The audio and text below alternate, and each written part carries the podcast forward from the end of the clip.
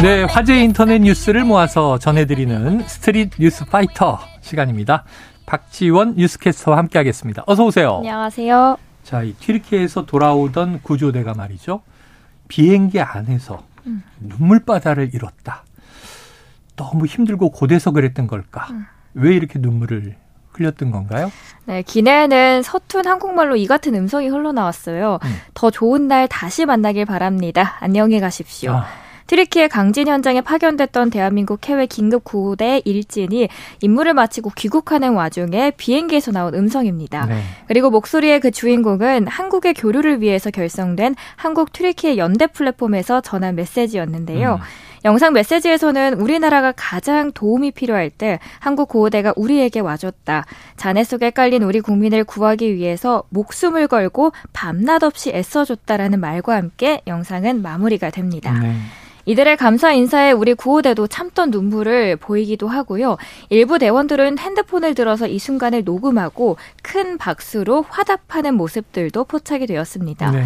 어, 저도 사실 이 영상을 찾아봤는데 가슴이 이상하게 굉장히 먹먹해지더라고요. 어. 이 소식은 현지 매체 TRT 하베르가 당시 기내 모습을 공개하면서 뒤늦게 알려졌습니다. 네. 해당 영상을 접한 누리꾼들은 정하면 대한민국이지. 저도 눈물만큼 가슴이 벅차네요. 네. 진심은 어디서든 통하나 보네요. 등의 반응을 보였습니다. 118명으로 수색과 구조 인력 중심으로 꾸려졌던 고대 일지는 지난 열흘간 극심한 추위 그리고 전기 수도 단절, 치안 불안 속에서 총 8명의 생존자를 구해내는 음. 귀중한 성과를 냈습니다. 그리고 일진과 교대한 구호대 이진은 지금 현재 의료진 중심으로 꾸려져 있고요. 17일 현장에 도착해 지금 이 순간에도 구호 활동을 이어가고 있다고 합니다. 네. 아, 얼마나 만감이 교차했을까요? 음. 지금 그 이후에 규모 6.3의 지진이 또다시 튀르키예와 시리아 접경지에서 어. 다시 발생했죠. 지금 네. 너무 안타까운데 추가 피해가 없기를 바래봅니다. 아유, 보면 대학생 때 농촌 활동 갔다가 돌아올 때 그 시골 꼬마들이 음. 형 가지마 그래도 가슴이 막 뭉클하고 눈물이 그렇죠. 나는데 오, 저는 이 영상 보면 눈물 날 것 같아서 나중에 보도록 하겠습니다. 음. 자, 다음 이슈로 넘어가 보죠. 이 관객이 미술 작품을 구경 갔다가 5,500만 원짜리 작품을 깨뜨려, 깨뜨렸어요. 작품을. 어마어마합니다. 근데 오히려 대박이 났다는 게 무슨 네. 얘기예요? 지난 16일입니다. 미국에서 아트 윈우드 개막을 맞아서 VIP preview 행사가 있었는데요. 네. 생존한 작가 중에서 최고가 판매 기록을 가진 음. 미국의 유명 현대미술가 제프 쿤스의 파란색 도자기 작품 풍선개가 아. VIP 관객의 실수로 정말 말 그대로 산산조각이 났습니다. 아이고. 5천만 5천만 원대 작품이 최소 100개 이상으로 깨지면서 바닥에 와장창 뿌려진 건데요. 네. 작품이 깨진 경위에 대해서는 여러 목격담이 나옵니다.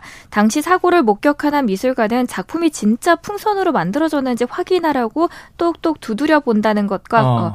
어, 어 두드려 보려고 했다가 이렇게 됐다라고 네네네. 전했고요. 다른 외신에서는 의도치 않게 받침대를 발로 차면서 작품이 떨어졌고 그 여성은 너무 죄송하다라고 하면서 자리를 빨리 벗어나고 싶었다라고 보도했습니다. 네네. 여기에 대해서 누리꾼들은 아이고 아까워라 5천만 원이면 커피 몇 개 값이야 네. 실수로 친 사람은 얼마나 시간을 돌리고 싶었을까 오히려 좋은 데의 반응이 나왔습니다.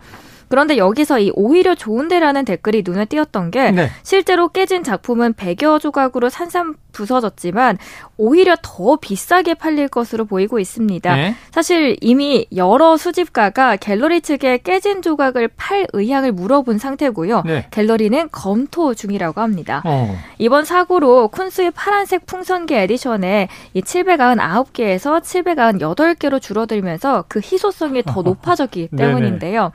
최근 보면 사실 뱅크시처럼 작품을 전시하고 일부러 뭐 자르고 깨는 작품들도 많다 보니까 음. 사실 이번 깨진 작품도 관객들은 처음에는 예정된 행위 예술로 착각을 했다가 나중에 직원이 막 황급하게 달려오는 걸 보고 그때 네. 아 사고이구나라는 걸 깨달았다고 합니다. 어우 생각만 해도 이걸 깬그 어. 아까 여성 관객은 어떤 느낌이었을까? 상상도 못할 것 예, 같습니다. 뭐 엄청난 인터뷰를 지금 아마 어, 받고 있을지도 모르겠어요. 인터뷰 네. 요청을. 자, 근데 깨졌는데 이게 더 비싼 가격에 팔리는. 일부러도 퍼포먼스를 하는데 네. 우연히 깨졌다. 자, 이게 더 가치가 있는 걸까요? 또 하나의 아, 예. 술이 탄생한 것 같습니다. 앞으로 또 일부러 깨는 작가들이 나올까요? 뭐 여러 가지 궁금해지는데. 어, 저도 이게 풍선인 줄 알았어요. 사진으로만 보고. 네, 실제로 굉장히 풍선과 동일하게 네, 생겼어요. 풍선개. 이게 윤택이 딱 있어서 네. 도자기였다. 어, 이제 알았습니다. 자, 다음 이슈로 가보죠. 자, 요즘은 정말 다양한 테크 방법이 많습니다. 조금 전에 이제 미술품 얘기했으니까 미테크도 그렇죠. 있고 또 양주, 주테크, 또 주식, 부동산 등등 다양하죠. 근데 이번에는 이 폰테크 200만 원 빌리려다 채무 불이행 이 사기를 당했다. 이건 무슨 얘기예요? 네, 이거는 주위에 들으신 분들은 더 주의를 하시고 또 주변에도 알리시는 게 좋겠는데요. 네. 급하게 돈이 필요했던 A 씨는 포털 검색을 하던 중에 폰테크 즉 휴대폰 대출업자 B 씨에게 아. 연락을 취했습니다. 네네. 그러면서 솔깃한 제안을 받는데요. A 씨와 만난 B 씨는 휴대폰을 개통한 대출 심사가 가능하다면서 A 씨에게 휴대폰 두 대를 개통하게 했습니다. 어. 개통 서류를 작성한 A 씨는 현금 200만 원을 받고 월 10만 원씩 통신 요금이 청구될 것이라고 안내를 받았죠. 네. 그런데 나중에 알고 보니까 사실 통신 요금 581만 원을 납부해야 했고 통신 요금 연체로 채무 불이행자까지 등록이 됐습니다. 아. 이런 신고들이 많이 접속이 되자 경찰은 내구제 대출, 즉 나를 구제하는 대출 주의보를 내렸습니다. 아하.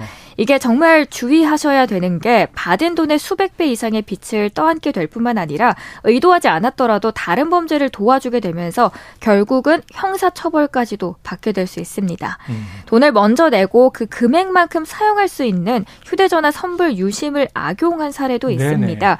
어, 개통한 유심을 휴대전화에 끼워서 사용할 수 있는데 어. 대포폰 유통업자들이 다 자주 이용하는 유형이고요. 음. 피해자도 유심 제공 행위만으로도 1년 이하의 징역 또는 5천만 원 이하의 벌금에 처할 수 있습니다. 네. 아무래도 유심 개통 과정에서 개인정보가 함께 전달되기 때문에 개인정보를 이용한 범죄로까지 이어질 수 있기 때문으로 음. 보이고요.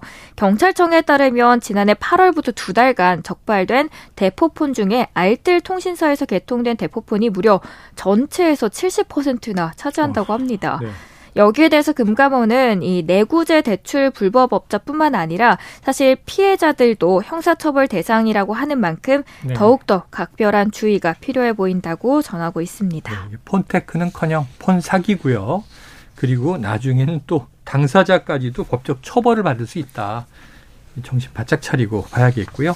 아예 시도 자체를 하지 말아야 될 것 같습니다. 이게 20대 대학생들에게 네. 주로 많이. 네, 그런다고 합니다. 그리고 전 또 잘 모르는 어르신들도 네, 당할 맞습니다. 것 같아서 20대는 급전이 필요하니까 네. 그럴 수 있고 어르신들은 이 폰의 메커니즘을 잘 몰라서 그럴 수 있고 걱정이 되네요. 어쨌든 뭐 모든 세대 다 주의해야겠고요. 다음 이슈로 가보죠. 요즘 거리에 보면 뭐 정당의 현수막들이 많이 걸려 있잖아요. 네, 그렇죠. 이런저런 이슈들에 대해서 자, 특히 횡단보도에서 신호를 기다리는 동안 잘 보이도록 설치돼 있기 때문에 눈에 많이 띄는데 음. 어, 이 현수막 끈에 목이 걸리는 사고가 있었어요. 네. 지난 13일입니다. 인천에서 전동 킥보드를 타던 아. 20대 여대생 A씨가 이 정당 현수막 끈에 목이 걸려서 넘어졌다는 이야기가 누리꾼 사이에서 화제가 네네. 되고 있습니다. 넘어진 이 여대생은 너무 안타깝게도 성악을 전공하고 있었기 아이고. 때문에 그 타격감이 더욱더 컸는데요. 네. 이 사고로 인해서 목 부분에 2에서 3cm 철과상을 입었다고 합니다. 음. 당시 현수막끈은 성인 목 높이 정도로 낮게 설치되어 있었고 A 씨가 자칫 도로 쪽으로 넘어져서 차량과 부딪 혔으면 큰 사고로도 이어질 수 있는 아찔한 상황이었습니다. 네네. 지난해 12월이죠. 정당 현수막을 자유롭게 설치할 수 있도록 하는 내용의 5개 광고물법이 시행이 됐습니다. 음. 그러다 보니까 문제는 이 현수막으로 인한 안전 문제들이 계속 발생하기 시작했고 대부분 플라스틱 합성 섬유 현수막이라서 환경 오염에도 가담을 하게 되는 거죠. 음. 실제로 제 20대 대선이랑 8대 지방선거에서 쓰인 현수막을 보면 모두 17만여 장이 넘었는데요. 네. 재활용되는 현수막 비율은 50%도 안 되는 전체 전체에서 25% 수준에 그쳤습니다. 네네.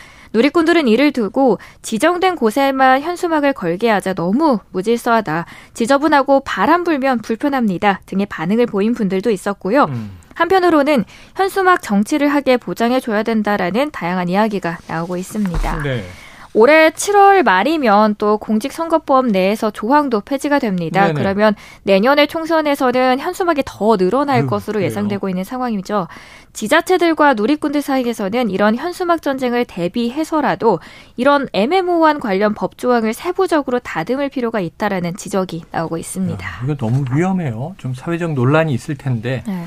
물론 이게 노출 효과가 좋기 때문에 여기저기 걸고 싶겠죠. 이게 또 뭐 정치적인 현수막이 꼭 아니어도 음. 광고 홍보성 현수막도 그렇죠. 많고.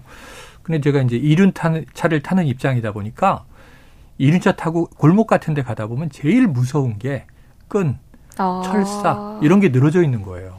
특히 밤에는 눈에 안 띄는데 그렇죠. 긁히거나 정말 이렇게 걸리거나 할 수 있거든요. 자, 좀 이게 도로 정비 안전을 위해서 필요한데 전동 킥보드 또 요즘에 이제 문제가 많이 되지 않습니까? 많이 되고 있죠. 네, 사고도 많이 나는데 네. 요거 좀 따져봐야 될 것 같아요. 음. 자, 킥보드를 타면 평소보다 더 높아지잖아요, 키가. 음. 그러니까 나뭇가지나 이런 현수막 줄에 도보로 갈 때와는 또 다른 높이에서 걸릴 가능성이 있으니까 음. 헬멧을 꼭 착용하셔야 하고요. 또 밤에는 더 주의해서 운행할 필요가 있다. 음. 일단은 뭐 안전에 안전을 도모해야 한다. 어, 이게 성악 전공하는 그렇죠. 학생이 목을 다쳤으니 어떡합니까? 대학생 친구들 보면은 뭐 두 명이서 같이 타고 다니는 어, 학생들도 흔히 네네. 그 캠퍼스에서는 좀 볼 수 있었습니다. 네, 친구 중에 있으면 좀 뜯어 말려 주시기를 바랍니다. 그 정말 위험하다. 이렇게 얘기를 해주세요. 네. 자, 오늘 여기까지 정리하면 되겠네요. 이 스트릿 뉴스 파이터. 지금까지 박지원 뉴스캐스터와 함께 했습니다. 말씀 고맙습니다. 좋은 하루 되세요. 네.